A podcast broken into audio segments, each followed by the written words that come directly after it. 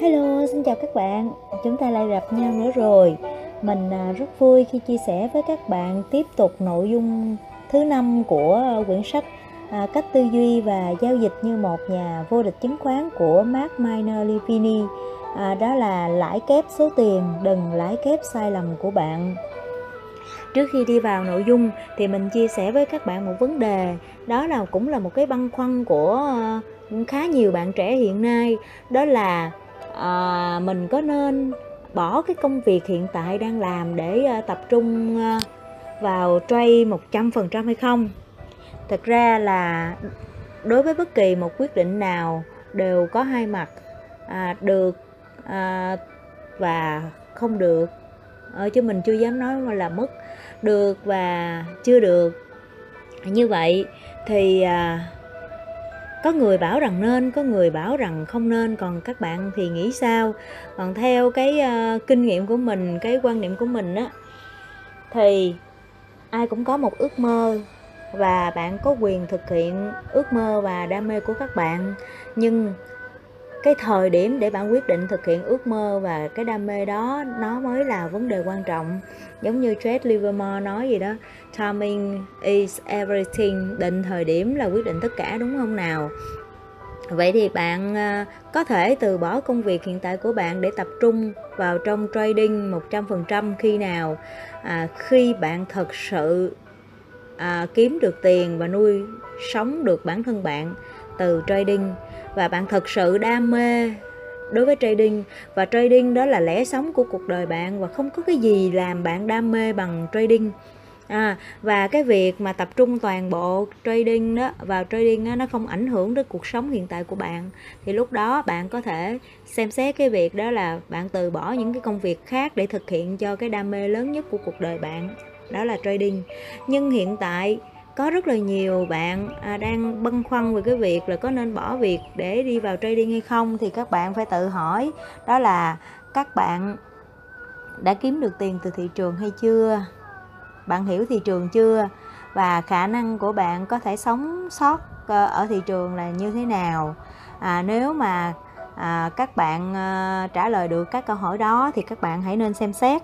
Còn nếu không thì các bạn vẫn nên làm công việc hiện tại của các bạn. À, trading thì các bạn nên dành chỉ dành thời gian để nghiên cứu về nó thôi. Và có một điều quan trọng nữa nếu các bạn biết bí mật của trading đó là gì?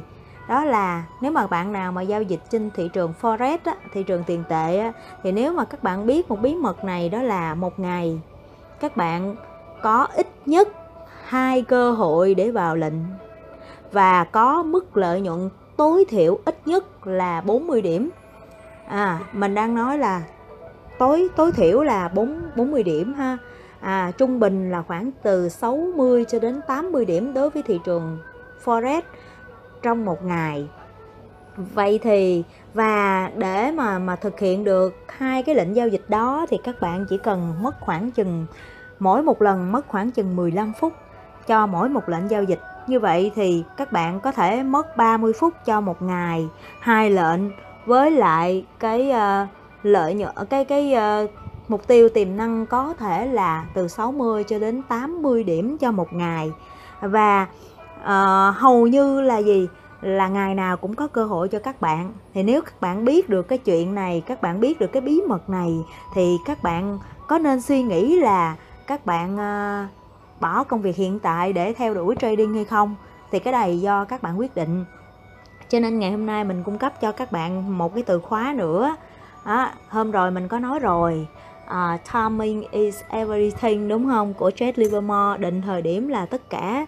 Và trong một ngày chỉ có hai khoảng thời gian để các bạn vào lệnh thôi. Đối với cái thị trường forex là mà nó hiệu quả nhất. Và hai cái cơ hội vào lệnh đó chỉ mất của các bạn mỗi một lần khoảng chừng 10 đến 15 phút. À và bạn chỉ cần tổng cộng khoảng 20 cho đến 30 phút cho một ngày cho hai lệnh giao dịch. Và cái cái lợi nhuận kỳ vọng của các bạn là từ 60 cho đến 80 80 điểm. Như vậy thì đó là từ khóa của mình. Còn cụ thể như thế nào thì các bạn hãy lên đường tìm kiếm đi. Và chắc chắn khi các bạn khám phá ra cái bí mật đó thì à, mình sẽ chia sẻ tiếp với các bạn là tại một cái người mà với tài khoản 100 đô với tài khoản 1.000 đô với tài khoản 10.000 đô thì có thể nhân lên cái tài khoản của mình. À, cũng chỉ với số điểm đó như thế nào. À, chúc các bạn may mắn nhé. Bây giờ thì mình sẽ tiếp tục à, chia sẻ với các bạn nội dung thứ năm trong cuốn sách của Mark lãi kép số tiền đừng lãi kép sai lầm. Mọi người thường thích mua những thứ đang giảm về không và bán những thứ đang tăng không giới hạn. Paul Tudor John, nhà giao dịch vĩ đại. Người dịch Paul Tudor John là một trong những nhà giao dịch vĩ đại được nhắc đến trong cuốn sách Phù thủy tài chính của Chess Wagner, huyền thoại về Charles Paul Tudor John gắn liền với sự kiện ngày thứ hai đen tối năm 1987, thời điểm chỉ số Dow Jones tụt hơn 22% trong một ngày, nhưng John đã tăng 3 lần tài khoản trong một ngày. Báo cáo lúc đó cho biết ông kiếm được tổng cộng 100 triệu đô la. Khi bắt đầu giao dịch cách đây hơn 30 năm, mục tiêu của tôi là tìm kiếm tỷ suất sinh lợi cao nhất trong khoảng thời gian ngắn nhất nhằm đạt được thành tích giao dịch siêu hạng. Để làm điều này, tôi học cách làm thế nào lãi kép số tiền của mình, nhưng vì non kém kinh nghiệm, tôi thường mắc phải sai lầm của một gã lính mới. Thay vì lãi kép số tiền, tôi liên tục lãi kép sai lầm. Tôi mắc phải sai lầm chết người mà nhiều nhà đầu tư khác vẫn thường làm. Khi cổ phiếu đang nắm giữ sụt giảm, thay vì cắt lỗ, tôi mua nhiều hơn nữa. Đây được gọi là chiến lược bình quân giá xuống. Theo đó, tôi cố gắng hạ giá à, hạ thấp giá vốn để khi cổ phiếu này tăng giá trở lại tôi giả định nó phải tăng trở lại. Tôi có thể kiếm tiền còn nhanh hơn cả khi đang tạm thua lỗ vì cổ phiếu giảm. Đây là suy nghĩ phổ biến trong giới đầu tư. Nếu bạn muốn mua một cổ phiếu với giá 20 đô la bạn sẽ càng muốn mua hơn khi chỉ còn giá 15 đô la. Nhưng đây chính là sai lầm thiêu rụi tài khoản của vô số nhà đầu tư. Vì họ đang lãi kép sai lầm thay vì lãi kép số tiền.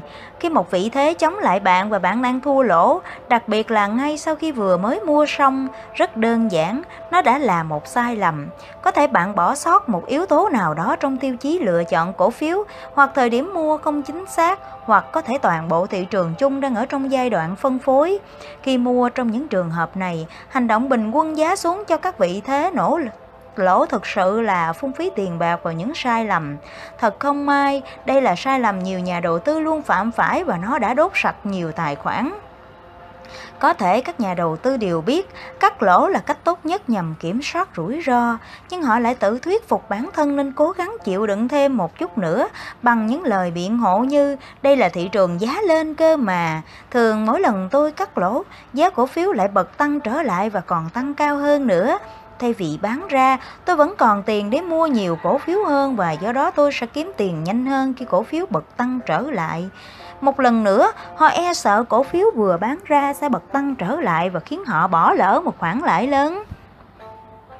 Họ xem xét xem việc bán ra trong những tình huống này là gà Thực ra đây chính là lúc cái tôi bên trong mỗi người trở dậy, bạn chỉ muốn mình đúng và cuối cùng bạn phải đúng. Vì thế bạn thuyết phục bản thân sẽ ổn khi phá vỡ các quy tắc giao dịch, bạn tự đẩy bản thân vào con đường nguy hiểm hơn. Bởi bốn từ chỉ lần này thôi. Chúc mừng, bạn đang tự rơi vào bi kịch khi bạn tự nói với chính mình, tôi chỉ phá vỡ quy tắc một lần này thôi, bạn đang đánh mất kỷ luật đầu tư vì chẳng bao giờ có khái niệm chỉ một lần rồi thôi. Nó giống như những gã nghiện rượu vẫn thường nói, tôi chỉ uống lần này nữa thôi, hoặc một gã nghiện thuốc viện nói rằng tôi chỉ hút heroin một lần này nữa thôi. Thật không may, thói quen xấu sẽ tự củng cố nó. Một cổ phiếu bạn nắm giữ đã giảm 5%, 10% và tiếp theo có thể là 20%. Nhưng thay vì chấp nhận cắt lỗ, bạn thuyết phục bản thân hãy nên kiên trì nắm giữ hoặc thậm chí là mua nhiều hơn. Chỉ cổ phiếu tăng trở khi cổ phiếu tăng trở lại, bạn sẽ thu hồi được khoản lỗ và thậm chí còn lãi thêm 20%. Bạn nói với bản thân mình là một nhà giao dịch vĩ đại. Ôi chắc chắn là như thế. Bạn chấp nhận rủi ro 20% và tự hứa rằng sẽ bán cắt lỗ khi chạm đến mức giá này để mong nhận về mức lãi 20%. Nếu đây là cách bạn đang giao dịch, tôi e rằng bạn phải cảm thấy rất sốc khi tỉnh giấc mộng vì những cổ phiếu trong tình huống này có thể đang gặp phải một vấn đề nào đó. khiến bạn có thể thua lỗ đến 30, 40, 50%, thậm chí nhiều hơn nữa. Nếu bạn từng vi phạm kỷ luật cho một cổ phiếu, bạn cũng có thể vi phạm kỷ luật khi đầu tư vào những cổ phiếu khác. Trên thị trường chứng khoán, phần thưởng của thói quen xấu là phá sản. Nếu quy tắc chỉ một lần rồi thôi, hoạt động và sau đó bạn được giải cứu, điều này chỉ khiến bạn thêm tin rằng bạn có thể tiếp tục vi phạm kỷ luật thêm lần nữa. Tôi e rằng bạn sẽ đối diện với thảm họa ở lần vi phạm kỷ luật tiếp theo. Đừng chỉ nhìn vào kết quả, đây là cách nhanh nhất và dễ dàng nhất tôi biết để giải thích điều này cho bạn. Có hai người đang cố gắng băng qua đường. Một người quan sát cả hai phía cẩn thận trước khi đi qua nhưng vẫn đụng phải một chiếc ô tô. Người còn lại nhắm mắt chả, băng đại qua đường nhưng trái lại chẳng hề hấn gì. Liệu bạn có nghĩ rằng người băng qua đường an toàn là người thông minh không? Chuyện gì sẽ xảy ra nếu điều này lặp lại 100 lần? Bạn nghĩ về trung bình người nào mới có khả năng an toàn cao hơn? Đừng chỉ nhìn vào kết quả vì đôi khi nó không đồng nghĩa, đó là cách làm đúng. Đã bao nhiêu lần bạn tự nói với chính mình, chỉ lần này rồi thôi, bạn có biết điều mình nói có nghĩa là bạn đang có một giao dịch thua lỗ, nó chạm tới mức cắt lỗ và bạn hiểu rằng nên bán đi, nhưng bạn thích công ty này và tin chắc cổ phiếu này sẽ tăng trở lại. Vì thế, bạn tự nói với bản thân, chỉ lần này rồi thôi, hãy nắm giữ cổ phiếu thêm, lâu thêm một chút và phá vỡ vỡ quy tắc đôi chút. Mặc dù bạn hiểu rằng đây là lúc nên thoát khỏi cổ phiếu đó, vì thế bạn vẫn tiếp tục nắm giữ. Bây giờ, hãy tự hỏi bản thân liệu bạn có trở nên giàu có bởi những thời khắc chỉ lần này rồi thôi hay không? Chỉ lần này rồi thôi, vi phạm các nguyên tắc và làm sói mòn kỷ luật đầu tư của bạn. Nó giống như việc bắt đầu ăn kiêng, nhưng ba ngày sau bạn quyết định chỉ ăn một bữa no này nữa rồi thôi. Này nghe quen quá phải không các bạn, nhất là các bạn nữ. Ngay sau đó, bạn sẽ trở nên béo phì hơn vì dư calo và tiếp tục chỉ lần này rồi thôi. Trong buổi sáng tiếp theo, giao dịch tài chính vốn dĩ đã được đã đủ nhiều thử thách nên bạn không cần phải tăng thêm một độ khó bằng việc hủy hoại bản thân từ việc xóa bỏ đi các quy tắc giao dịch. Duy trì kỷ luật có nghĩa bạn phải chấp nhận nhiều khoản lỗ nhỏ để bảo vệ bản thân, nhưng chỉ lần này rồi thôi sẽ dẫn bạn tới bi kịch không chỉ với một giao dịch mà còn nhiều giao dịch lần giao dịch khác việc bạn may mắn được tưởng thưởng nhờ một lần vi phạm quy tắc sẽ thúc đẩy bạn vi phạm quy tắc giao dịch nhiều hơn nữa. Đến một lần nào đó, bạn sẽ nhận lấy hậu quả thảm khốc giống như một gã bịt mắt chạy trên đường cao tốc À, đôi tay thì ghé sát mui xe, bạn không thể kiếm tiền chỉ bởi một lần giao dịch nên đừng nghĩ đến những thứ hư vô, hãy nghĩ đến bức tranh tổng thể. Thành quả giao dịch của tôi thăng tiến từ mức bình thường lên vị thế ngôi sao đầu tư là nhờ luôn cắt ghi trong đầu, sẽ chẳng bao giờ có chỉ lần này rồi thôi. Tôi tự nói với chính mình, không, thế là đủ đau đớn lắm rồi, đừng phá vỡ quy tắc hơn nữa. Những từ trở thành chân lý sống Paul Tudor Jones là một trong những nhà quản trị tiền vĩ đại nhất trong mọi thời đại. Tôi thần tượng ông ấy. Cách đây vài năm, tôi tình cờ đi ngang qua bức chân dung của ông với dòng chữ Loser Eric Closers, nghĩa là chỉ có những kẻ thua cuộc mới bình quân giá xuống. Được treo ngay trên bàn giao dịch, ba từ này chứa đựng tư duy sắc sảo của ông. Chỉ những người thua lỗ mới bình quân giá xuống vị thế thua lỗ. Thông điệp này đã gây ấn tượng mạnh với tôi vì một vài lý do. Đầu tiên, một chân lý hiển nhiên là bạn sẽ là người thua lỗ nếu như đang bình quân giá xuống. Nhưng nếu Paul Silverton phát biểu câu này, nó thật sự cần phải chú ý. Thứ hai, nếu một trong những nhà giao dịch vĩ đại nhất mọi thời đã treo một tấm hình với những dòng chữ lớn trên tường chứng tỏ bình quân giá xuống hấp dẫn như thế nào và rất quan trọng đến nỗi chúng ta phải luôn nhắc nhở bản thân không được làm điều đó. Bạn cần biết sự cám dỗ này. Nếu bạn yêu thích một cổ phiếu tại mức giá 25 đô la thì bản năng con người sẽ khiến bạn càng yêu thích nó hơn tại mức giá 20 đô la.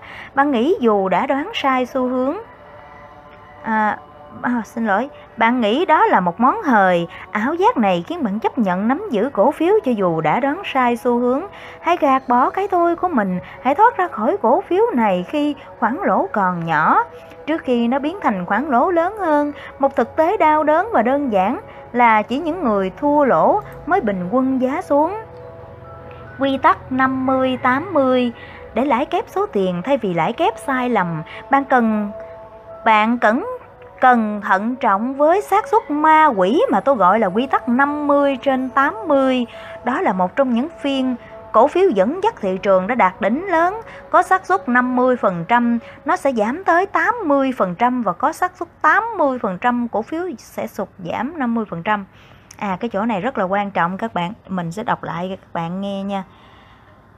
Để lãi kép số tiền thay vì lãi kép sai lầm, bạn cần thận trọng với xác suất ma quỷ mà tôi gọi là quy tắc 50 trên 80. Đó là một khi cổ phiếu dẫn dắt thị trường đã đạt đỉnh lớn, có xác suất 50% nó sẽ giảm tới 80% và có xác suất 80% cổ phiếu sẽ sụt giảm 50%. Trời thật kinh khủng. Hãy nghĩ về những xác suất này một chút sau khi một cổ phiếu tăng giá mạnh nó gần như chắc chắn sẽ giảm 50% sau khi đỉnh cao mọi thời đại xuất hiện có xác suất tương đương với việc tung đồng xu. Mức sụt giảm này sẽ lên tới 80%. Một khi những cổ phiếu dẫn dắt thị trường đạt đỉnh, chúng có thể giảm trung bình khoảng 70%. Lưu ý, tôi không nói về thời điểm để đạt mức giảm tới mức giảm này. Câu chuyện này nhắc bạn phải chú ý về khoản lỗ nhỏ đầu tiên xuất hiện trong radar quan sát của bạn. Mỗi đợt giảm giá lớn đều bắt đầu từ những lần điều chỉnh nhỏ. Nếu bạn có đủ kỷ luật tuân theo những quy tắc giao dịch tốt, bạn sẽ giới hạn được khoản lỗ khi chúng vẫn còn nhỏ và không phải phung phí tiền bạc vào những sai lầm. Nhưng nếu bạn cố gắng biện hộ bằng tất cả mọi lý do, lờ đi lệnh cắt lỗ hoặc không sử dụng lệnh dừng lỗ đã đặt ra lúc đầu, thiệt hại ngày càng lớn hơn khi cố gắng nắm giữ cổ phiếu thua lỗ và nếu bạn bình quân giá xuống với suy nghĩ rằng cổ phiếu này giảm đến mức nào đó sẽ phải tăng trở lại thì những khoản lỗ không thể kiểm soát sẽ làm bạn trở nên hoang mang và cuối cùng thiêu rụi tài khoản giao dịch. Nắm giữ một cổ phiếu đang sụt giảm nhanh hoặc thậm chí mua nhiều hơn khi cổ phiếu càng giảm có thể giúp bạn kiếm được tiền trong một, hai hoặc vài lần nếu như gặp may mắn nhưng chỉ cần một lần thôi cổ phiếu bạn mua rơi tuột dốc như hình 5.1 bạn không chỉ lỗ ở vị thế đầu tiên mà còn lỗ ở tất cả các vị thế ở những lần mua sau đó. Lúc này bạn đang lãi kép sai lầm bằng cách tự thuyết phục chính mình. Đây có thể là đáy. Vì thế bạn mua vào nhiều hơn.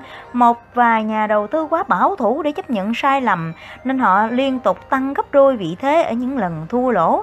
Nhà giao dịch nghiệp dư cố gắng tỏ ra mình luôn luôn đúng, trong khi một nhà giao dịch chuyên nghiệp chấp nhận sai lầm để kiếm tiền. Hình 5.1 cổ phiếu Lumber Liquidator mã LL năm 2008 đến năm 2016. Đây là một cổ phiếu dẫn dắt thị trường tuân theo quy tắc 50-80, đạt đỉnh vào cuối năm 2013 trước khi sụp đổ hơn 90%. 90%. Những ai tăng gấp đôi, vị thế ở cổ phiếu đang sụt giảm giống như một người chơi bài poker tăng đặt cược vào đôi hai. Người dịch đôi hai là cặp bài yếu nhất trong bài poker. À đôi hai tức là đôi heo ở Việt Nam mình đó. Giữ cổ phiếu của một công ty chỉ đáng giá như đôi hai mà hy vọng đánh bại được người khác. Chỉ có thể là kẻ nghiệp dư. Người chơi nghiệp dư luôn chơi với xác suất họ nhất quán và tránh né sai lầm hầu hết những người chơi chuyên nghiệp thường né tránh đặt cược tiền vào những lần chơi có xác suất thắng thấp. Họ đặt cược khi khả năng thắng cược cao và bỏ qua khi có ít cơ hội. Họ không phải là người biết rõ rồi biết à, họ không phải là người biết rồi mới nói. Người có thể uy hiếp người chia bài phải cho xem quân bài tiếp theo để họ biết có thể chiến thắng hay không. Người dịch nguyên văn là một thành ngữ mỹ. Monday Morning Quarterback ám chỉ một người đưa ra nhận xét phê phán sau khi sự kiện đã diễn ra theo kiểu biết rồi mới nói thành thầy bói nói dựa vân vân người à, Người chơi chuyên nghiệp luôn chơi với xác suất họ nhất quán và tránh né sai lầm. Hầu hết những người chơi chuyên nghiệp thì né tránh đặt cược vào tiền, đặt cược tiền vào những lần chơi có xác suất thắng thấp. Họ đặt cược khi khả năng thắng cược cao và bỏ qua khi ít có cơ hội. Họ không phải là người biết rồi mới nói, người có thể uy hiếp người chia bài cho xem quân bài tiếp theo để họ biết có thể chiến thắng hay không. Các nhà giao dịch chuyên nghiệp tập trung vào sự nhất quán, Họ biết xác suất sẽ phân phối chính xác theo thời gian và nếu đặt cược vào những lần có xác suất thắng thấp, họ chắc chắn sẽ thua. Thỉnh thoảng bạn vẫn có thể thắng khi mua những cổ phiếu dẫn dắt bị gãy xu hướng, nhưng thực sự bạn đang lãi kép sai lầm chứ không phải lãi kép số tiền. Cuối cùng hành vi này sẽ cắn bạn một cái đau đớn và bạn sẽ không có cơ hội để trở thành một ngôi sao đầu tư. Tôi có thể khẳng định điều này. 7. Giá rẻ Trong một lần đến xem căn hộ chung cư yêu thích, một số thứ đạp vào mắt bạn áo len dài tay, áo vest, một đôi giày, vân vân. Chất lượng căn hộ phải nói là tuyệt vời, trông rất vừa vặn và thiết kế bởi một kiến trúc sư nổi tiếng. Sau khi bạn mình nhìn vào bán giá, ôi trời, nó vượt quá khả năng chi trả của tôi. Nhưng kinh nghiệm của bạn cho biết đó là một căn hộ có khả năng bán chạy. Vì thế bạn chờ đợi, một vài tuần sau căn hộ này được quảng cáo đang có khuyến mãi lớn và bạn nhận được khoảng chiến khấu 20% cho khách hàng trung thành vào ngày đầu tiên mở bán, bạn thấy những thứ mình thích nay được chiết khấu tới 30 đến 40%, thậm chí hoặc thậm chí là 50%, bạn cảm thấy mình là một người mua may mắn vì đã mua với giá rẻ. Tuy nhiên, những gì trong có vẻ đúng trên thị trường mua bán căn hộ chung cư không thể áp dụng được trên thị trường cổ phiếu. Khi bạn đầu tư vào cổ phiếu nếu một cái gì đó bất ngờ trở nên rẻ hơn, đó không phải là một món hời. Nó có thể là một cái bẫy nếu như bạn mua đơn thuần chỉ vì cho rằng nó rẻ. Một cổ phiếu rẻ vẫn có thể giảm giá vì những thông tin tốt. Nếu bạn mua cổ phiếu này và tin rằng mình đã có một món hời lớn, vì bạn rất yêu mến công ty này và những phóng sự về nó, bạn chắc chắn đối diện với khoản lỗ lớn nếu cổ phiếu tiếp tục giảm giá khi bạn mua một cổ phiếu vì nghĩ rằng nó rẻ, rất khó để bán đi cổ phiếu này. Chuyển động chống lại bạn vì bạn thấy nó đang còn rẻ hơn. Chính là lý do bạn mua lúc đầu. Giá càng rẻ hơn, càng trở nên cuốn hút cho những ai nghĩ rằng nó đã rẻ. Đây là một trong những vấn đề của sự nhận thức. Rất khó để kháng cự lại cám dỗ cổ phiếu rẻ, đặc biệt là khi nó là một cái tên tuổi lớn hoặc đã từng là ngôi sao triển vọng trong quá khứ bạn nói với chính mình, không lý do nào một công ty tốt như General Electric, Coca-Cola, Starbucks lại bị phá sản nhưng một công ty khó bị khá phá sản không đồng nghĩa nó không gặp phải những đợt giảm giá mạnh trong cổ phiếu. Hình 5.2 Nó có thể giảm mạnh và đi ngang khiến cho vị thế của bạn bị chôn chặt trong nhiều năm và trong một số trường hợp còn kéo dài cả thập niên. Trong hơn 33 năm giao dịch chứng khoán, tôi không thể nói cho bạn biết tôi đã chứng kiến bao nhiêu cổ phiếu sụp đổ và không bao giờ tăng giá trở lại. Thậm chí những nhà đầu tư giá trị chuyên nghiệp đã thất bại khi cố gắng bắt đáy, một số nhà đầu tư giá trị nổi tiếng đã bị lỗ lớn trong vài vào năm 2008 vì mua những cổ phiếu rẻ đang trên đường giảm giá. Rất khó để biết được một cổ phiếu đã chạm đáy hay chưa nếu chỉ dựa vào việc định giá.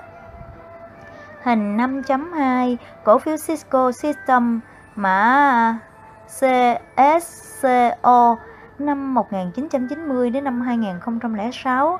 Sau khi đạt đỉnh vào năm 2000, cổ phiếu này sụt giảm 90% và từ đó đi ngang trong vòng 16 năm. Nghe ghê thì các các bạn.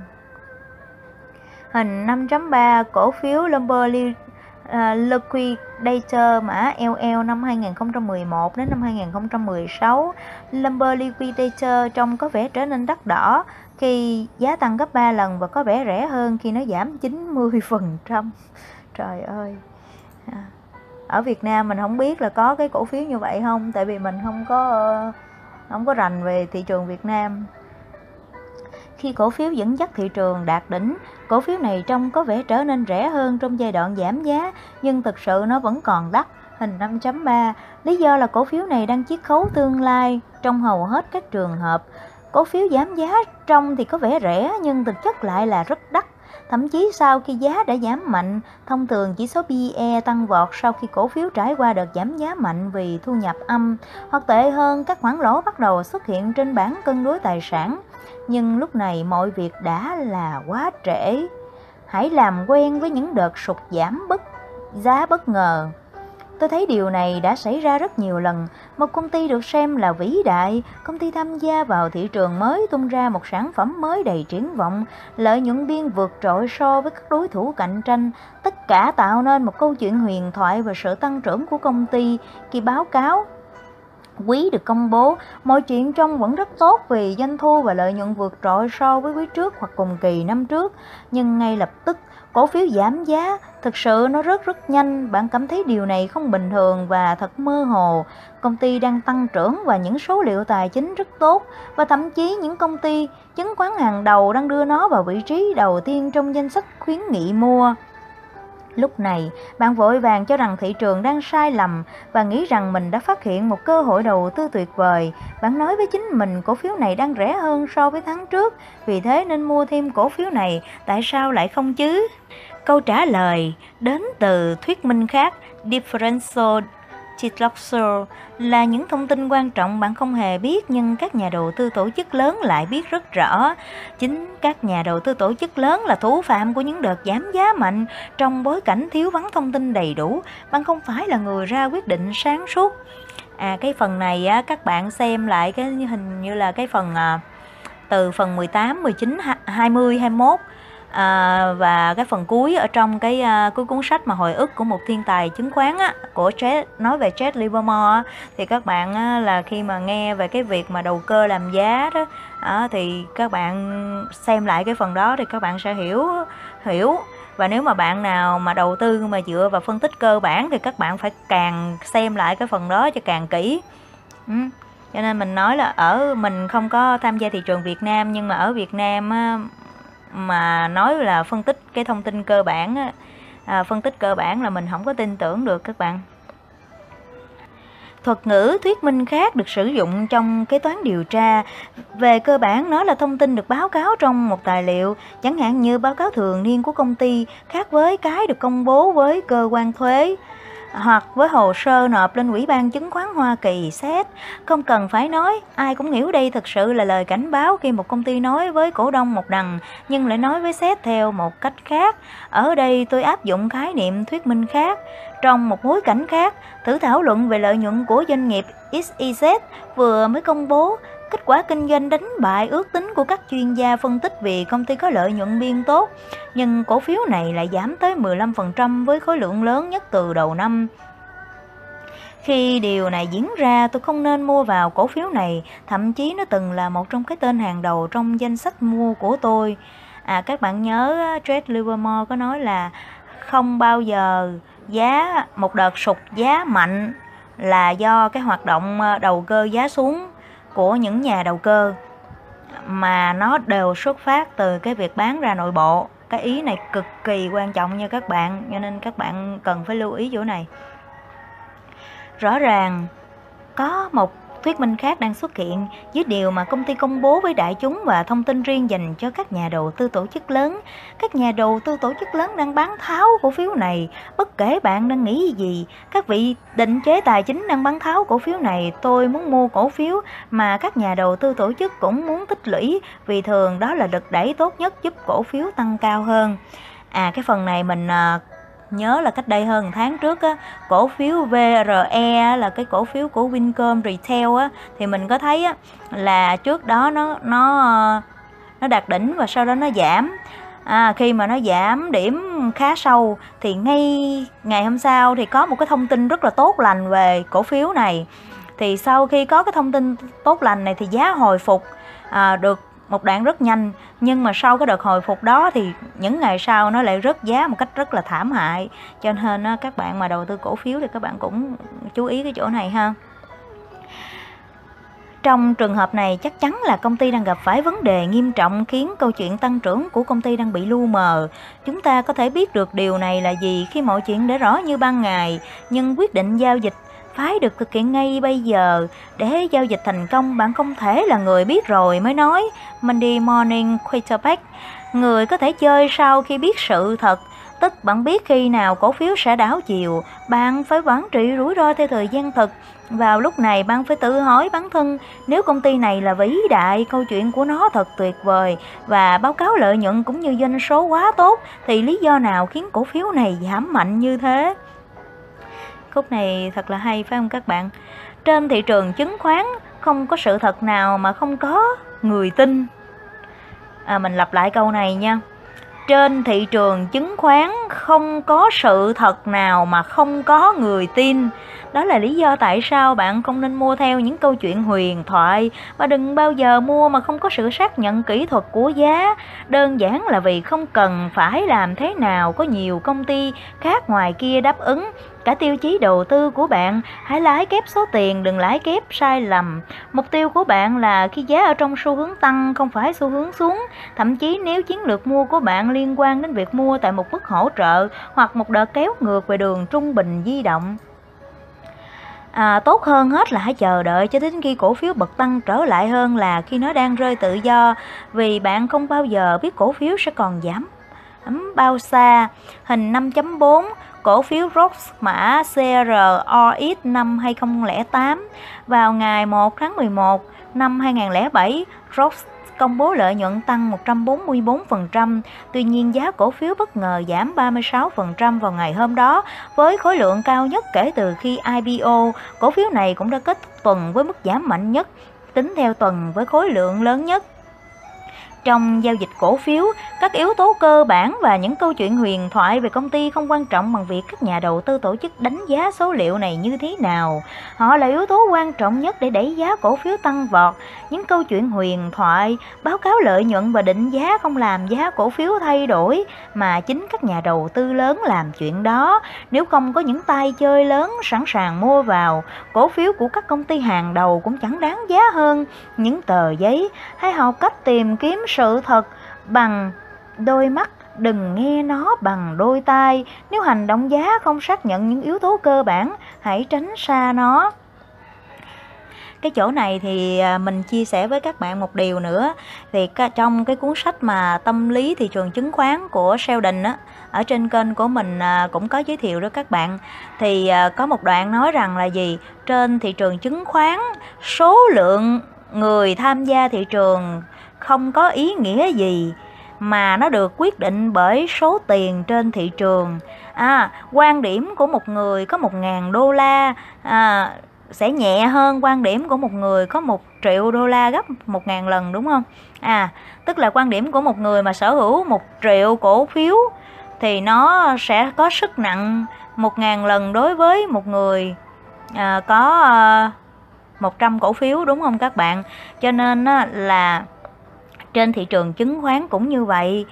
Thường là các bạn giao dịch á, khi mà các bạn giao dịch thì mình thấy là cái ờ, các bạn hay dùng volume để mà các bạn ờ, theo dõi để xác định coi cái thời điểm mua vào. Hay ra thì volume nó cũng là một chỉ báo rất là quan trọng.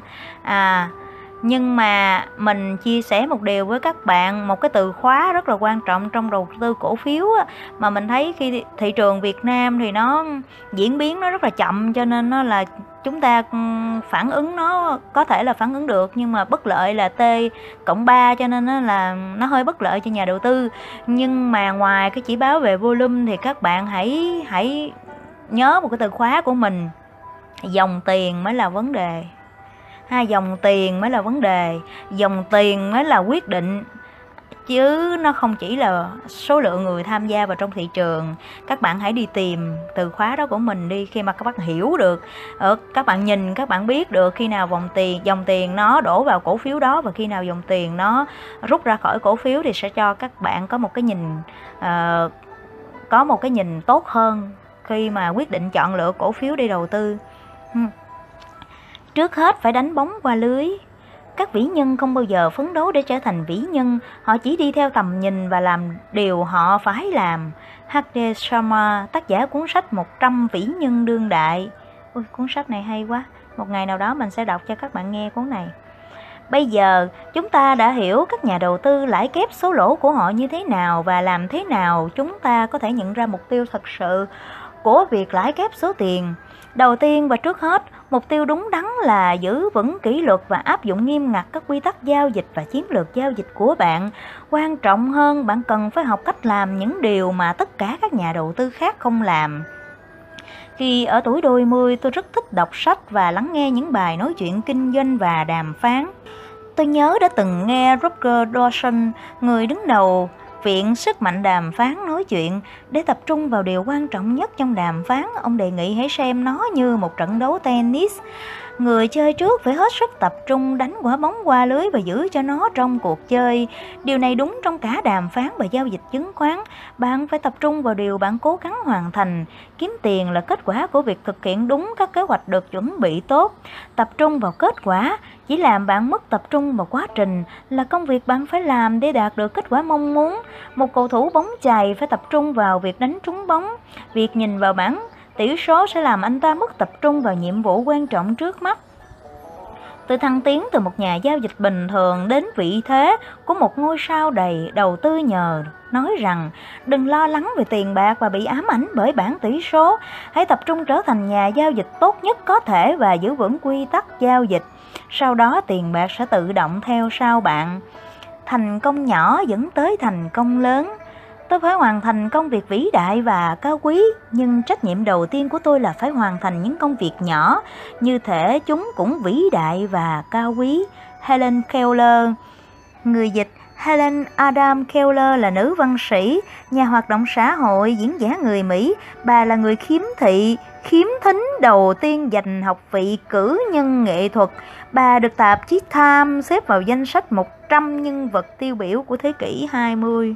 Trời ơi tuyệt vời quá các bạn ơi Cho nên càng đọc mình càng thấy là chúng ta chỉ là những cái hạt cát nhỏ bé thôi Nhưng một uh, một hạt cát uh, quyết định trở thành một ngọn núi cao hay một hạt cát uh, để trở thành một hạt bụi lại là một sự lựa chọn khác của chúng ta phải không nào thành công lớn trong cuộc sống là kết quả của chuỗi thành công nhỏ được kết nối với nhau theo thời gian. Giao dịch chứng khoán cũng không nằm ngoài quy luật đó. Đó không phải là công việc kinh doanh chỉ diễn ra một lần. Bạn không phải đưa ra quyết định được ăn cả ngã về không? Bạn phải tăng tiến từng bước một. Tôi hiếm khi, thậm chí là chưa bao giờ nhảy vào thị trường với tư tưởng làm giàu một cách nhanh chóng tôi thường bắt đầu với những lần mua thử nghiệm, bắt đầu với vị thế tương đối nhỏ nếu mọi việc diễn ra đúng như dự báo tôi bắt đầu bổ sung vị thế hoặc mua thêm những cổ phiếu khác nếu đã thành công ở một số giao dịch, tôi sẽ mở rộng thêm danh mục đầu tư và trở nên năng động hơn. Đây là cách giữ cho bản thân tránh khỏi những rắc rối và kiếm được số tiền lớn khi đúng. Cái phần này các bạn nghe lại cái phần mà quản trị rủi ro ở cái phần à, chương à, hình như là phần 3 các bạn. Cái phần 3 mà mát uh, ờ, hướng dẫn cho mình uh, là khi nào tăng vị thế cái chỗ này rất là quan trọng. Khi bắt đầu tham gia vào thị trường từ vị thế hoàn à, hoàn toàn tiền mặt, bạn không nên gia tăng quy mô vị thế giao dịch và gánh chịu rủi ro quá lớn cho đến khi bắt đầu có những khoản lãi nhỏ. Tôi có một triết lý đơn giản trong việc bổ sung thêm vị thế. Nếu tôi không kiếm được đồng lãi nào khi đã đầu tư 25% hoặc 50% số tiền thì tại sao tôi lại tăng quy mô đầu vốn đầu tư lên 75 hoặc thậm chí là toàn bộ 100% số vốn hoặc sử dụng cả machine?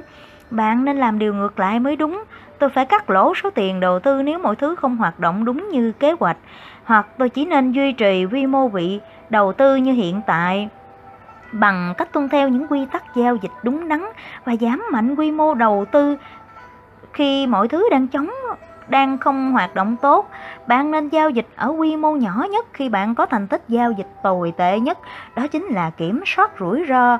Việc tăng quy mô đầu tư khi mọi thứ không hoạt động tốt sẽ khiến bạn gặp dễ gặp phải thảm họa. Hình 5.5, một ví dụ điển hình cho thấy tôi tăng quy mô đầu tư từ nhỏ, từ từ, từ nhỏ đến lớn như thế nào và sử dụng lợi, lợi nhuận để tài trợ cho phần rủi ro.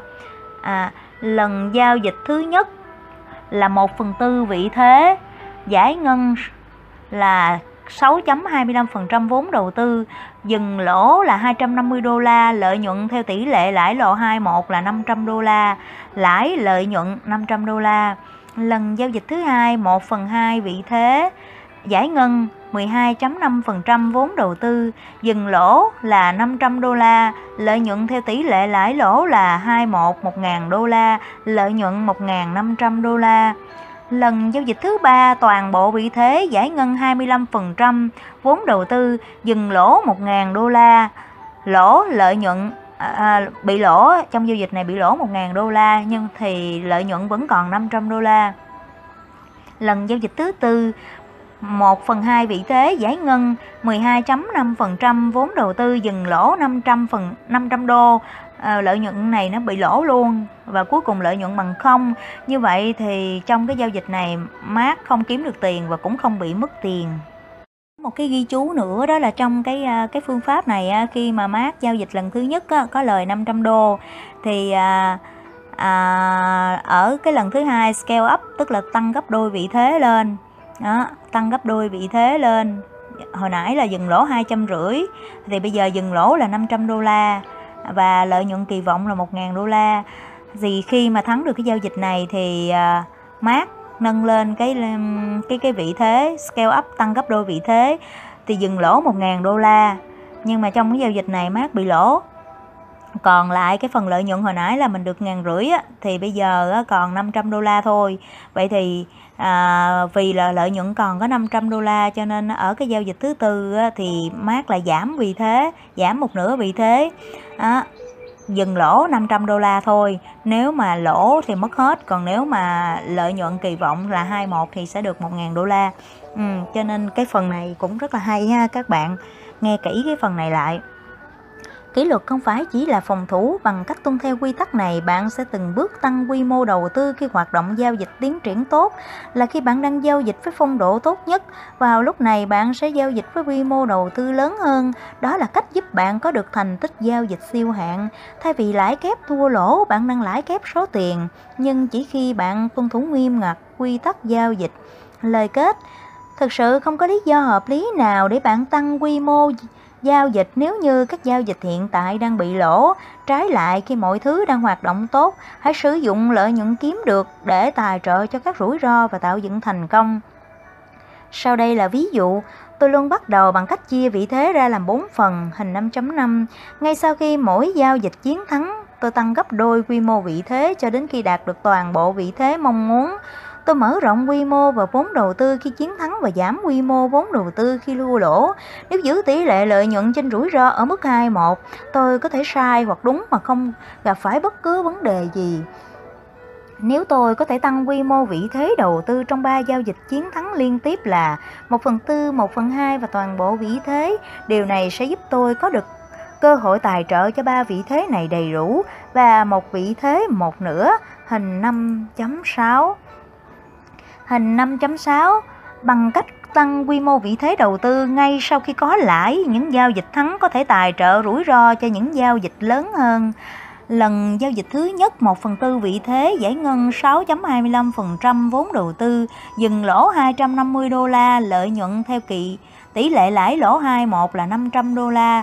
À, giao dịch này lãi lợi nhuận đem về 500 đô la lần giao dịch thứ hai 1 phần 2 vị thế giải ngân 12.5 à, phần trăm vốn đầu tư dừng lỗ 500 đô la lợi nhuận theo tỷ lệ lãi lỗ 21 1.000 đô la giao dịch này lãi đem về lợi nhuận 1.500 đô la Lần giao dịch thứ ba, toàn bộ vị thế giải ngân 25% vốn đầu tư, dừng lỗ 1.000 đô la, lợi nhuận theo tỷ lệ lãi lỗ 21 là 2.000 đô la. Nếu là giao dịch này lãi à, thì mang về tổng tổng cái lợi nhuận sau 3 giao dịch là 3.500 đô la. Lưu ý là đối với giao dịch thứ hai và giao dịch thứ ba được tăng gấp đôi vị thế khi mà thắng. Lần giao dịch thứ tư, toàn bộ vị thế giải ngân 25% vốn đầu tư, dừng lỗ 1.000 đô la. Lần giao dịch thứ năm, toàn bộ vị thế giải ngân 25% vốn đầu tư dừng lỗ 1.000 đô la. Lần giao dịch thứ sáu, toàn bộ vị thế giải ngân 25% vốn đầu tư dừng lỗ 1.000 đô la. Và lần giao dịch thứ bảy 1 phần 2 vị thế giải ngân 12.5% vốn đầu tư dừng lỗ 500 đô la. Như vậy thì tổng cộng chúng ta có 7 giao dịch. Nếu 3 giao dịch đầu mà mang lại lợi nhuận thì nó sẽ dùng để giải ngân cho thêm 4 lệnh còn lại à mà nó không ảnh hưởng gì với ờ, đến đến cái số vốn của ờ, tài khoản. Cái phương pháp này cũng hay lắm các bạn, ha. Đừng bao giờ nằm kèo dưới layoff người dịch layoff tạm dịch là kèo dưới là đặt cược với khả năng thắng thấp hơn so với đối thủ. Layoff ngược lại với get out tạm dịch là kèo trên, tức đặt cược có khả năng thắng cao so với đối thủ. Trong cá độ bóng đá, odds được gọi là kèo. Ví dụ có trận đấu giữa hai đội bóng U20 Pháp và U20 Việt Nam. U20 Pháp được đánh giá có đẳng cấp cao hơn và có khả năng thắng cao hơn. Bạn được gọi là get odds khi đặt cược U20 thắng và lay odds khi đặt khi cược U20 Việt Nam thắng. Trời, đọc cuốn sách này xong á, mình biết thêm được rất là nhiều cái thuật ngữ trong chơi bài poker với lại trong ờ, cá độ bóng đá. Khi chơi poker, bạn luôn quan sát được có bao nhiêu tiền được tổ, tố vào gà, pot so với số tiền bạn định đặt cược khi chưa có ai đặt cược, bet, hoặc đồng ý theo cược, khôn, người dịch khôn là đồng ý bỏ ra số tiền trên chip bằng với số người chơi trước đã đặt để theo cược và tiếp tục cuộc chơi. Bet là khi người chơi đặt cược nếu như trước đó chưa có ai đặt cược. Những người chơi bài poker giỏi luôn, đặt cược vào những lần chơi có tờ, có tiềm năng lợi nhuận à, lớn hơn nhiều so với rủi ro thua cuộc thua lỗ. Liệu bạn có nên chấp nhận rủi ro 150 đô la để có khả năng thắng 50 đô la không? Đó không phải là cách thông minh. Bạn nên đặt cược rủi ro 150 đô la nếu như có khả năng nắng thắng 550 đô la. Nếu xác suất chiến thắng là 50-50 thì bạn um, cần những kèo có tỷ lệ thắng 2-1 mới nên đặt cược. Giao dịch chứng khoán cũng tương tự. Giả sử Giao dịch của bạn có tỷ lệ thành công là 50-50, việc chấp nhận rủi ro 20% để có được khoản lãi 20% chỉ khiến bạn thua lỗ theo thời gian. Nếu may mắn bạn hòa vốn nhưng lỗ chi phí giao dịch, chìa khóa là phải nằm kèo trên, get off và đừng bao giờ nằm kèo dưới, lay off. Hãy giữ rủi ro theo một tỷ lệ nhất định so với lợi nhuận sẽ giúp bạn được hưởng lợi thế hay kỳ vọng dương của hệ thống giao dịch 57. Hình 5.7 Hình 5.7 nhà giao dịch A chấp nhận cổ phiếu giảm 20% và lốt chốt lợi nhuận tại mức lãi 20%, tương đương tỷ lệ lợi nhuận rủi ro là 11. Ngược lại nhà giao dịch B có tỷ lệ 41 à, với số tiền của mình bằng cách chấp nhận rủi ro 5% để có lợi nhuận 20%. Bạn nghĩ nhà giao dịch nào sẽ trở thành người chiến thắng theo thời gian? Đương nhiên là nhà giao dịch B rồi phải không các bạn? Phong độ là nhất thời, đẳng cấp là mãi mãi. Trời, câu này quen quá hả?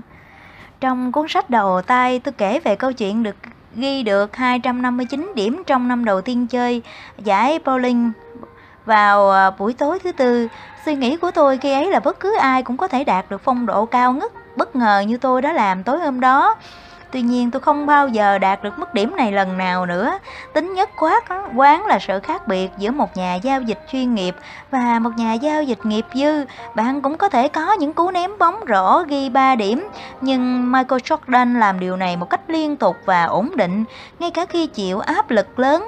Mục tiêu trong hoạt động giao dịch là thực thi một chiến lược giao dịch mà bạn có thể thực hiện nhất quán biết trước kết quả của bất kỳ giao dịch nào không tạo nên thành công của bạn. Thay vì thay vào đó chính là kết quả tổng hợp của tất cả các quyết định đúng đắn và giao dịch nhất quán theo thời gian. Áp dụng nhất quán giúp bạn hình thành kỷ luật để tạo nên đẳng cấp lâu dài và khả năng lặp lại theo thời gian. À cái chỗ này nhắn riêng cho đệ tử của mình á. Bây giờ bạn đã hiểu được tại sao á, là mình yêu cầu bạn quên hết những cái kiến thức mà bạn đã học và chỉ áp dụng đúng như những gì mình à, mình hướng dẫn bạn thì cái điều này không phải là do mình à, mình mình à, đọc tài, mình bắt buộc bạn đâu, mà cái này là Mark Miner Vini nói đó nha. Đừng bao giờ để một khoản lãi lớn trở thành khoản lỗ. Một khi cổ phiếu tăng giá mạnh và tạo ra một khoản lãi lớn khá lớn so với giá mua, bạn nên thiết lập trạng thái bảo vệ lợi nhuận. Ít nhất bạn phải bảo vệ số vốn của mình. Quy tắc là đừng bao giờ để một khoản lãi lớn biến thành khoản lỗ. Giả sử tôi mua một cổ phiếu tại mức 50 đô la và giá tăng lên đến 65 đô la, tôi đã di chuyển lệnh cắt lỗ lên ít nhất tại mức giá 50 đô la. Nếu cổ phiếu tiếp tục tăng giá, tôi sẽ bắt đầu tìm kiếm cơ hội để bán tất cả hoặc một phần vị thế khi giá đang tăng nên để chốt lợi nhuận. Nếu bị đóng lệnh tại điểm hòa vốn tôi vẫn còn nguyên phần vốn, không lãi cũng không lỗ. Sau đây là thứ tự ưu tiên tầm quan trọng của tôi.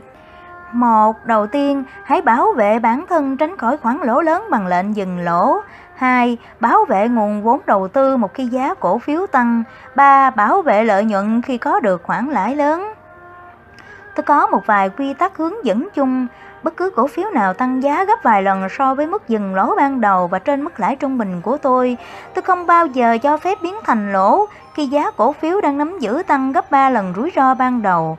Tôi luôn phải nâng lệnh cắt lỗ lên, đặc biệt nếu mức lãi này lớn hơn mức lãi trung bình của tôi. Nếu cổ phiếu này tăng giá gấp 2 lần rủi ro ban đầu, tôi luôn di chuyển lệnh dừng lỗ ít nhất bằng điểm hòa vốn. Trong một số trường hợp, tôi đặt lệnh dừng lỗ sao cho mức lãi bằng mức lãi với à, trong một số trường hợp tôi đặt lệnh dừng lỗ sao cho mức lãi bằng mức lãi bằng với mức lãi trung bình của tôi. Điều này giúp tôi không bị thua lỗ, bảo vệ lợi nhuận và sự tự tin. À cái này ví dụ như hồi nãy mát à, kiếm được 500 đô la thì cái lệnh phía sau á là mát dừng lỗ ở 500 đô la và lợi nhuận tăng uh, kỳ vọng tăng lên đó là 1.000 đô la. Bạn sẽ không vui khi hòa vốn tại một giao dịch từng có lãi, nhưng điều này còn tốt hơn nhiều so với khi để cho một khoản lãi lớn biến thành lỗ. Một trong những bài học đau đớn nhất là chứng kiến cổ phiếu bạn sở hữu tăng vọt nhưng sau đó rớt không phanh, lấy, lấy sạch các khoản lãi và thậm chí biến thành thua lỗ. Nên nhớ mục tiêu của bạn là tạo ra một khoản lãi lớn, không phải là mua tại đáy và bán ra tại đỉnh. Bạn cần cần tạo ra một không gian vừa đủ cho những biến động bình thường của cổ phiếu nhưng phải nâng lệnh dừng lỗ lên và bảo vệ nguồn vốn một khi có được khoản lãi khá lớn. Để đạt được lợi nhuận bền vững, bạn phải bảo vệ lãi và nguồn vốn. Tôi không thấy sự khác biệt giữa hai vấn đề này. Một khi kiếm được một khoản lãi, tiền thuộc về tôi, lợi những ngày hôm qua sẽ trở thành nguồn vốn ngày hôm nay. Mình đọc lại cho các bạn nghe cái khúc này, cái đoạn này. Đoạn này rất là là hay nha các bạn. Để đạt được lợi nhuận bền vững, bạn phải bảo vệ lãi và nguồn vốn tôi không thấy sự khác biệt giữa hai vấn đề này một khi kiếm được một khoản lãi tiền thuộc về tôi lợi những ngày hôm qua sẽ trở thành nguồn vốn ngày hôm nay các nhà giao dịch nhịp dư xem khoản lãi giống như tiền của thị trường thay vì tiền của họ vì thế một lúc nào đó thị trường sẽ lấy lại số tiền đó Tôi tránh gặp phải điều này bằng cách bảo vệ điểm hòa vốn và lợi nhuận khi cổ phiếu tăng giá, tạo ra một khoản lãi lớn. Đôi lúc tôi chốt một phần lợi nhuận và giữ lại một số cổ phiếu để tìm kiếm khoản lãi lớn. Tôi cho phép vị thế của mình có đủ không gian chịu đựng được các lần điều chỉnh tự nhiên, nhưng không bao giờ nắm giữ một cổ phiếu đã không hoạt động đúng như kỳ vọng. Nhưng như đã nói, tôi chắc chắn không để cho một khoản lãi lớn biến thành lỗ. Xem hình 5.8 và tôi không bao giờ mua cổ phiếu để từng xóa sạch toàn bộ khoản lãi lớn. Hình 5.8 cổ phiếu uh, Immunogen mã EMGN năm 2015. Cổ phiếu đã lấy lại toàn bộ 30% lợi nhuận. Trong tình huống này, bạn đã sai lầm khi không bán và chốt lợi nhuận khi có cơ hội. Ưu tiên của bạn là nên chuyển sang bảo vệ nguồn vốn. À ở trong cái hình này thì có nghĩa là khi mà mua sau đó thị trường nó tăng lên lãi được 30% nhưng sau đó nó đảo chiều nó đi xuống các bạn à, đảo chiều thấp hơn rất là nhiều và sau đó đi xuống luôn. Cho nên nếu mà mình không có không không chưa kịp chốt lợi nhuận thì mà mình không có stop loss đó là mình sẽ bị thua lỗ rất là nặng. Đừng sử dụng chiến lược phản công nhanh. Avoid the audible một sân bóng đá dài khoảng 40 da khoảng 36.6 mét. Khi hàng hậu vệ đang cố gắng giữ vững à, vị trí trước áp lực tấn công của đối phương, hàng tiền vệ phải chuyển sang phòng thủ. Bất ngờ người tiền vệ muốn thay đổi lối chơi và chuyển sang tấn công.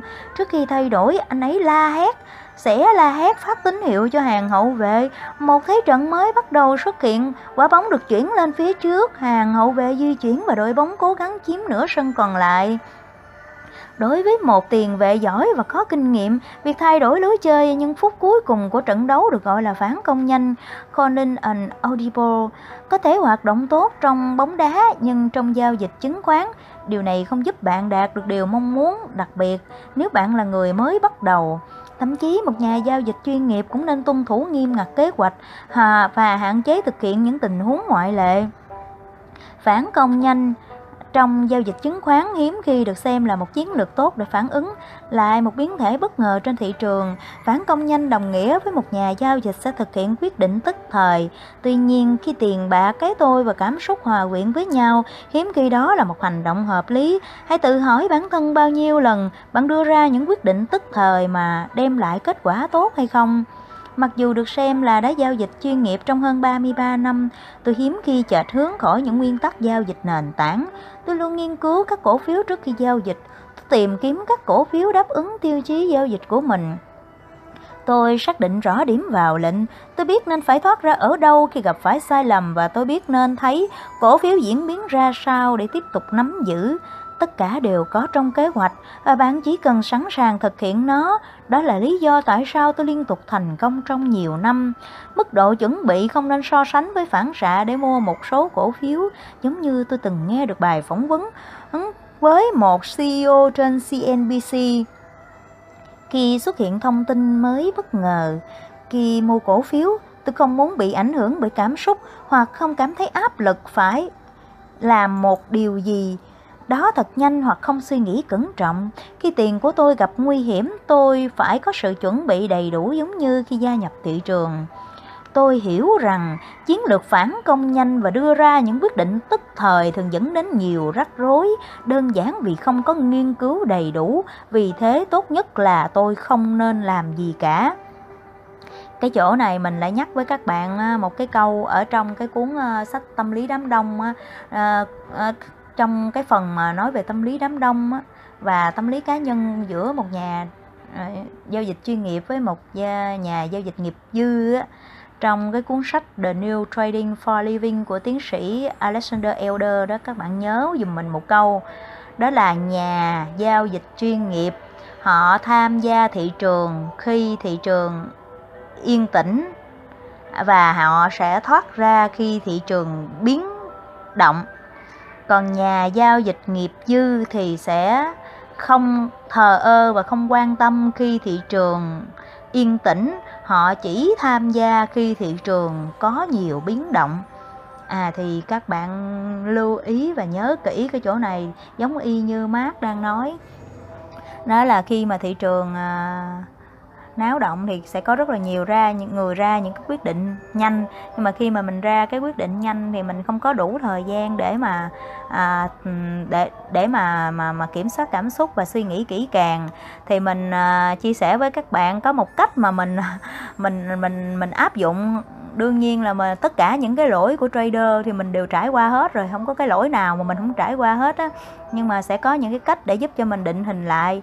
Đó là khi mà thị trường nó sôi động á những cái bạn nào á, mà muốn giống như là thôi thúc mình đặt lệnh nhanh á, thì các bạn á, có một cái cách mà mình làm.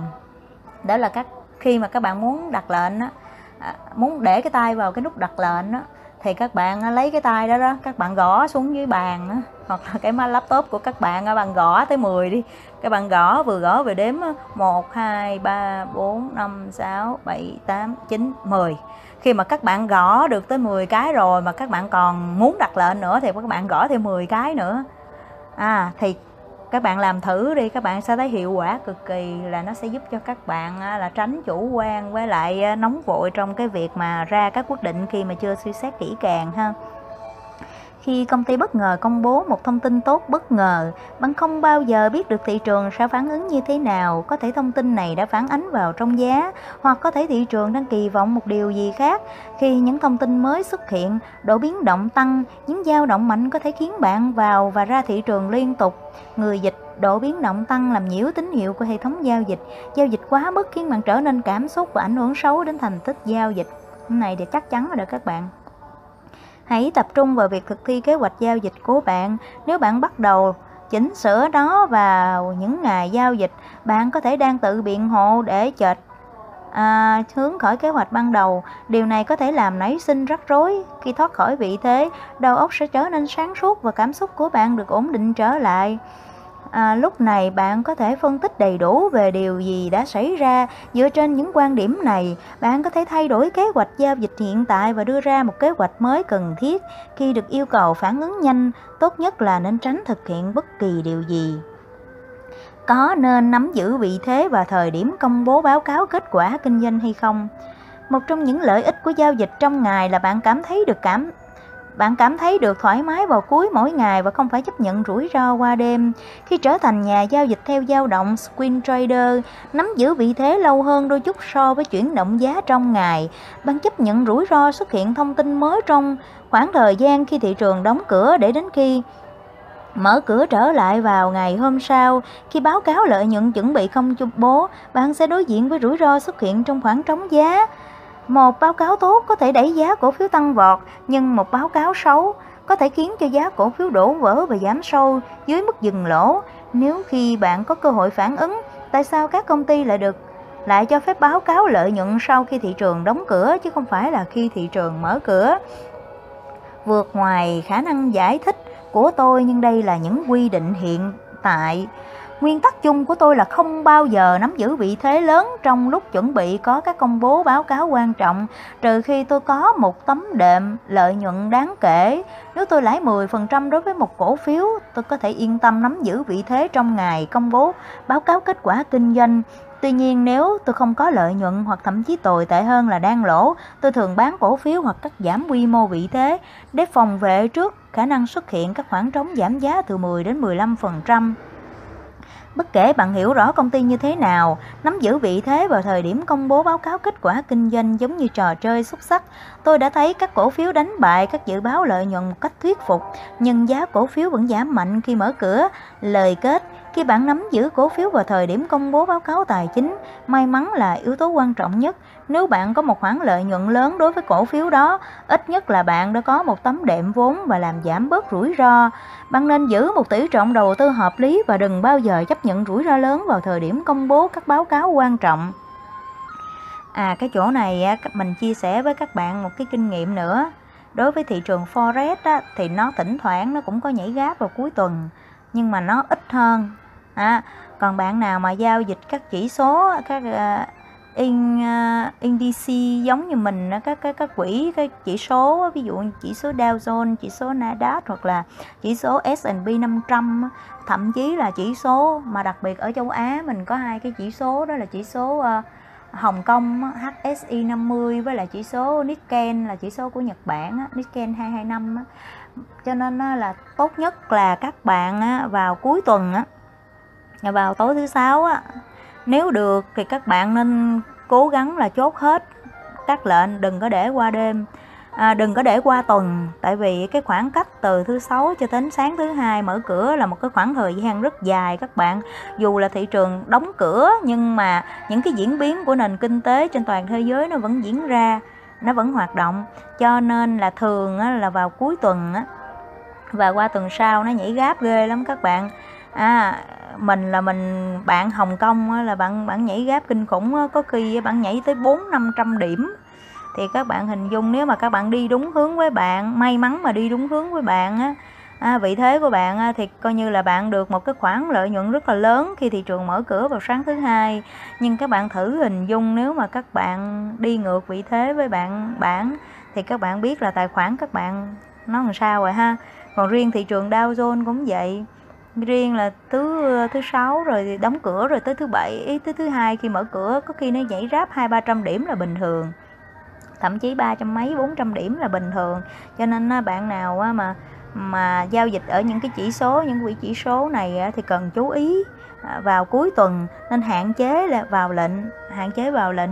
Và nếu được thì nên chốt hết tất cả các lệnh của mình. Rồi qua bắt đầu thứ hai thì bắt đầu là phân tích lại tư duy độc lập.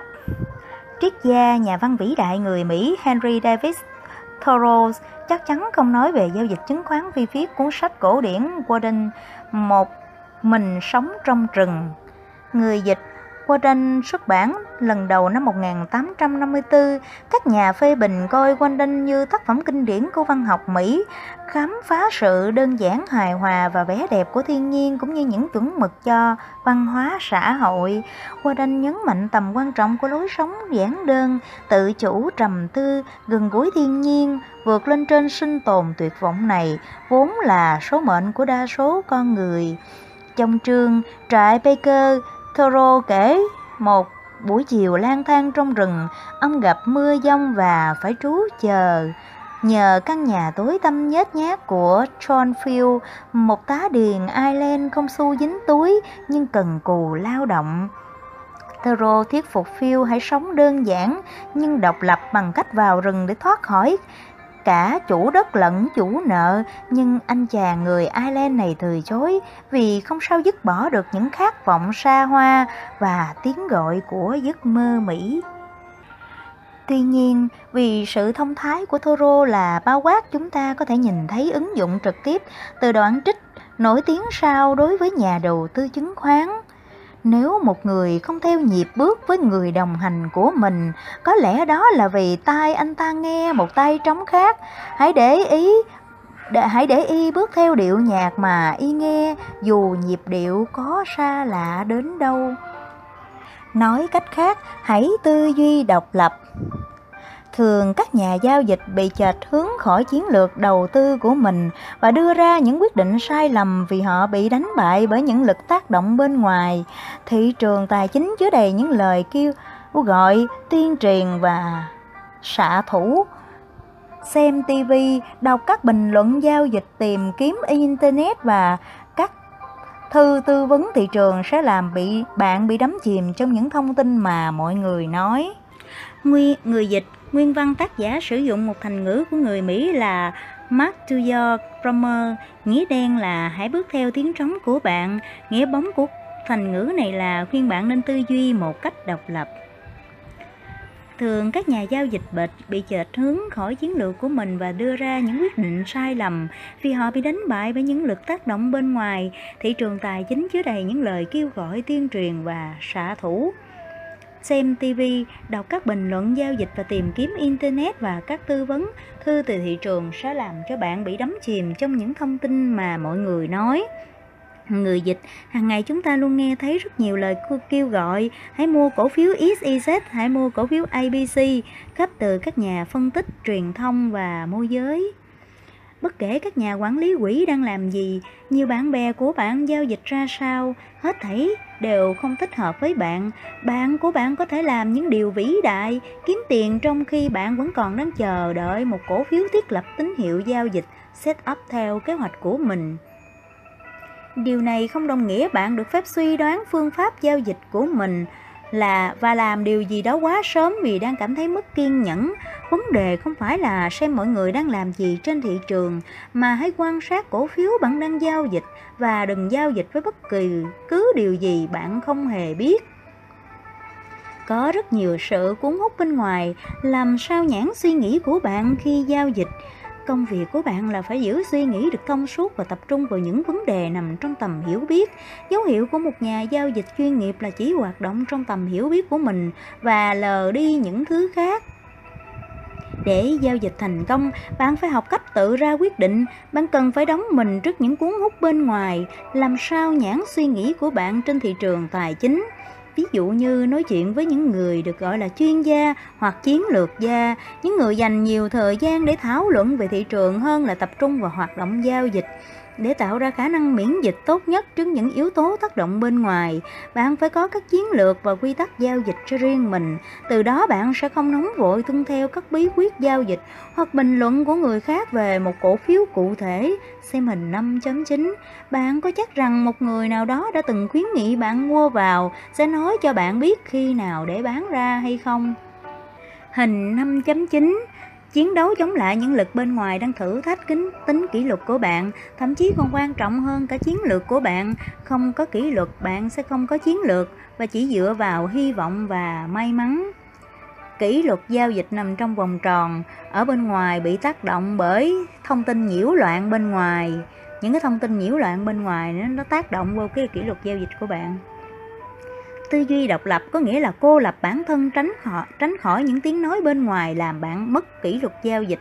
Cách, theo cách nói của tiến sĩ ờ, Juan hãy độc lập với ý kiến tốt của người khác. Nếu bạn không tuân thủ kỷ luật, bạn sẽ sớm nhận ra mình đã bị chệch hướng khỏi chiến lược giao dịch và trở nên lạc lối một trong những kẻ gây phân tâm lớn nhất chính là bản thân thị trường. Bạn có thể khiến mình trở nên điên cuồng khi quan sát diễn biến của chỉ số Dow Jones, S&P 500, Nasdaq 100 và tất cả các chỉ số khác. Khi chỉ số có màu xanh và mũi tên đang chỉ lên đồng nghĩa cổ phiếu bạn bạn đang giao dịch cũng ở vị thế mua dựa trên những quy tắc và chiến lược giao dịch của bạn.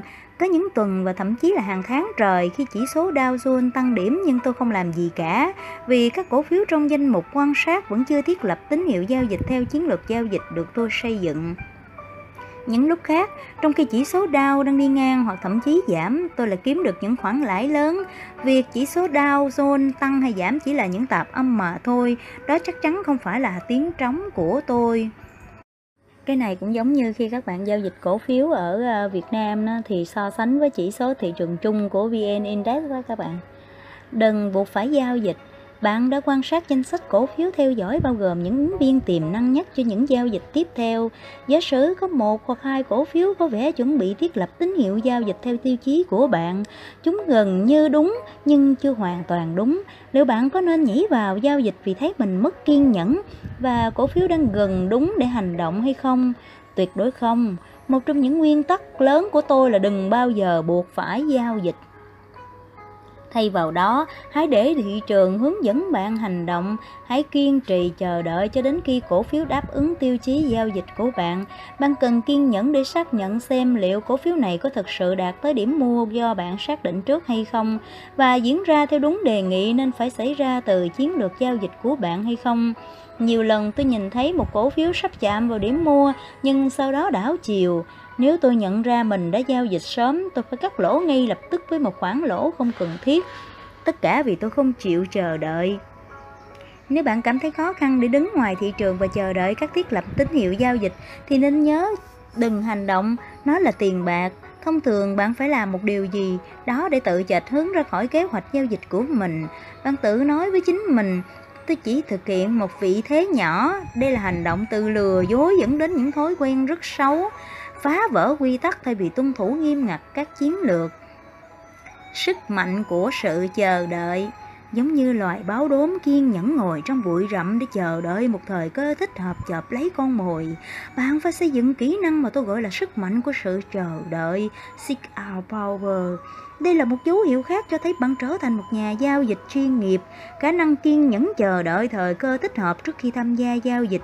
Một con báo đốm có thể đang đói nhưng vẫn biết rằng để kiếm được bữa ăn nó phải tập tính kiên nhẫn và chờ đợi thời điểm chín mùi. Một con báo phải đủ thông minh để hiểu rằng không nên lãng phí sức lực vào những lần săn mồi có ít khả năng thành công. Nếu bạn né tránh các quy tắc giao dịch và kỷ luật do chính mình đặt ra, bạn thật ra chẳng hề có chiến lược nào cả. Nếu bạn buộc phải giao dịch và kết quả chịu, lấy thua lỗ, bạn đang tự đào hố chôn mình vì sẽ phải làm việc cực lực chỉ để cố gắng quay lại điểm hòa vốn. Hãy tin vào kỷ luật bản thân và sức mạnh của sự chờ đợi. Khi thời cơ xuất hiện, bạn sẽ bắt đầu hành động. Để kiếm tiền một cách bền vững, bạn buộc phải có tính kỷ luật, tuân thủ các chiến lược và quy tắc giao dịch của chính mình sẽ giúp bạn tránh tham gia quá sớm tại những thời điểm chưa chín mùi và thực hiện những giao dịch rủi ro mà không có một hợp một lý do hợp lý nào cả, ngoại trừ một điều, bạn muốn tham gia thị trường. May mắn chỉ ở Las Vegas. Nếu bạn muốn thử vận may hãy đến Las Vegas, đó là nơi mà tất cả điều bạn cần chỉ là may mắn. Nhưng nếu bạn muốn thành công trên thị trường tài chính, bạn cần phải loại bỏ yếu tố may mắn nhiều nhất có thể. Chúng ta làm điều này như thế nào? Một lần nữa, hãy nghiên cứu một cách cẩn trọng, bạn phải hiểu rõ tất cả mọi điều cần phải biết về cổ phiếu sắp sửa mua vào và chuẩn bị đón nhận một kết quả trước khi tham gia giao dịch. Nếu bạn yêu thích hành động và chỉ quan tâm đến việc kiếm tiền chớp nhoáng trong một lần, bạn có thể cần đến vận may trên thị trường. Bạn có thể vô tình làm một điều gì đó tại một thời điểm ngẫu nhiên và kiếm được khoản lãi lớn. Bạn không cần biết mình đã làm cái gì, tại sao như thế nào. Bạn nghĩ sự may mắn này sẽ kéo dài bao lâu. Bạn không thể kiếm tiền bền vững và không có cơ sở thực tế nào cho phương pháp này. Vấn đề lớn nhất đối với những cú kiếm tiền may mắn Lucky Shot là cũng có những thói quen xấu. Bạn tự nói với chính mình, ồ kiếm tiền thật dễ dàng, bạn chấp nhận những rủi ro lớn hơn, mua cổ phiếu mà không cần có bất cứ lý do gì ngoài việc đã nghe được một điều gì đó. Điều này vẫn tính toán hoạt động và mang tới lợi nhuận, nhưng tiếc thay, điều này chỉ càng củng cố thêm những thói quen xấu của bạn trên thị trường.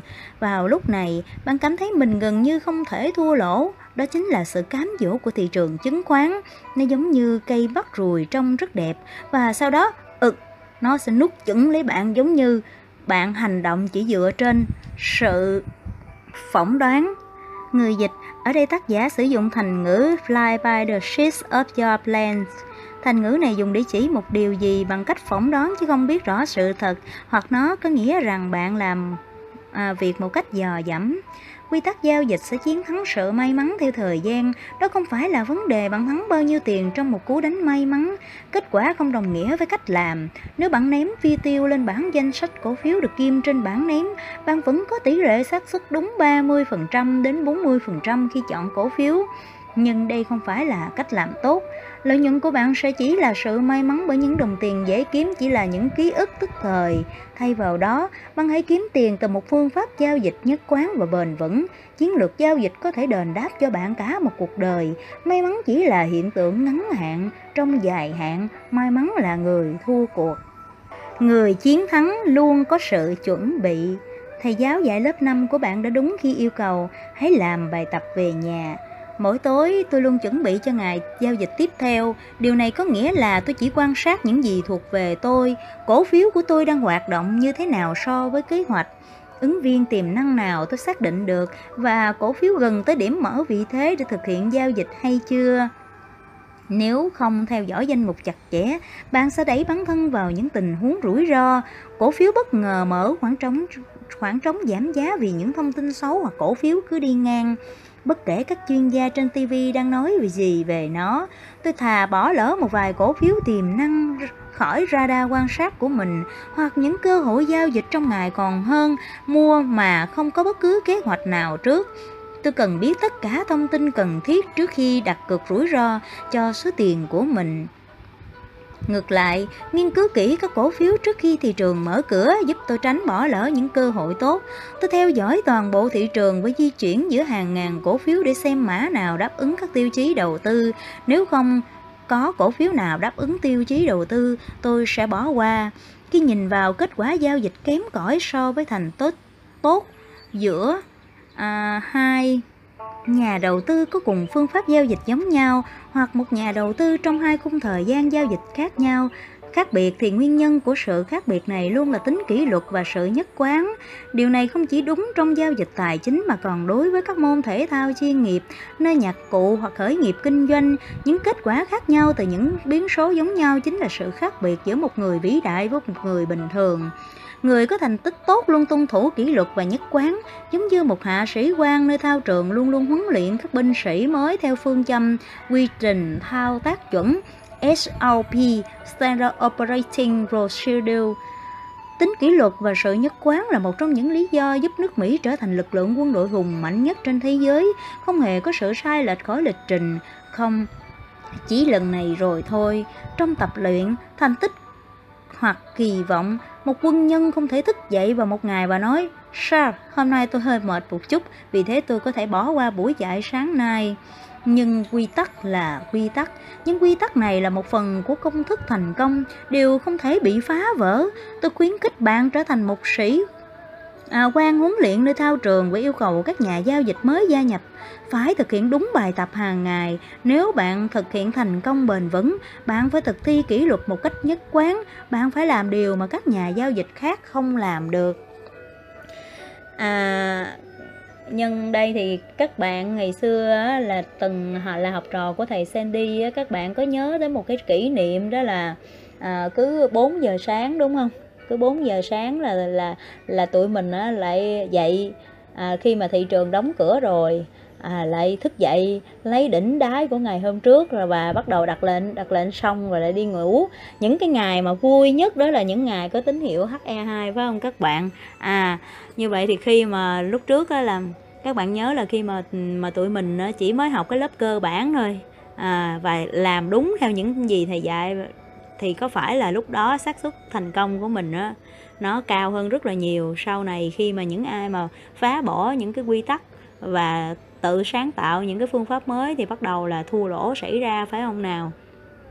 Như vậy thì các bạn à, vừa nghe xong phần 5 Phần này cực kỳ hay, phải không các bạn? Đó là lãi kép số tiền đừng lãi kép sai lầm à, cảm ơn các bạn đã lắng nghe. Trước khi à, tạm biệt thì mình nhắc lại với các bạn một điều quan trọng điều mà mình chia sẻ với các bạn trong chương này.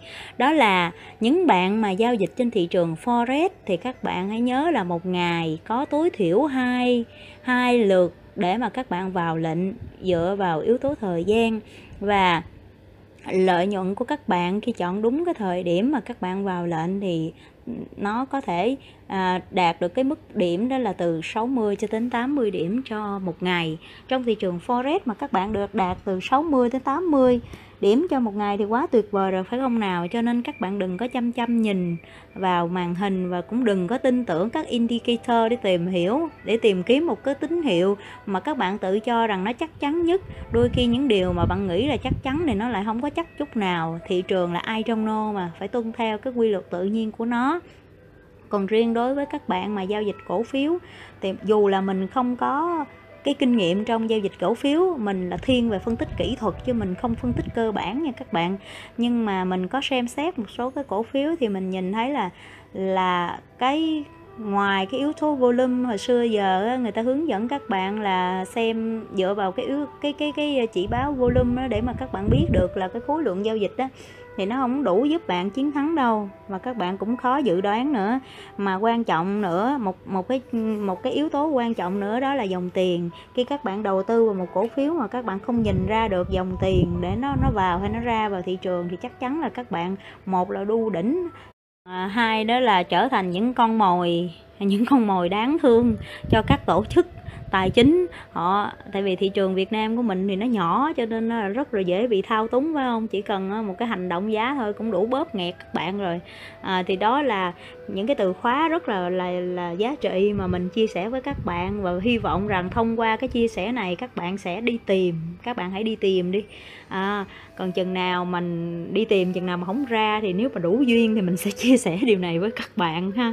Cảm ơn các bạn đã lắng nghe. Chúc các bạn có một buổi chiều thật vui vẻ. Xin chào và hẹn gặp lại!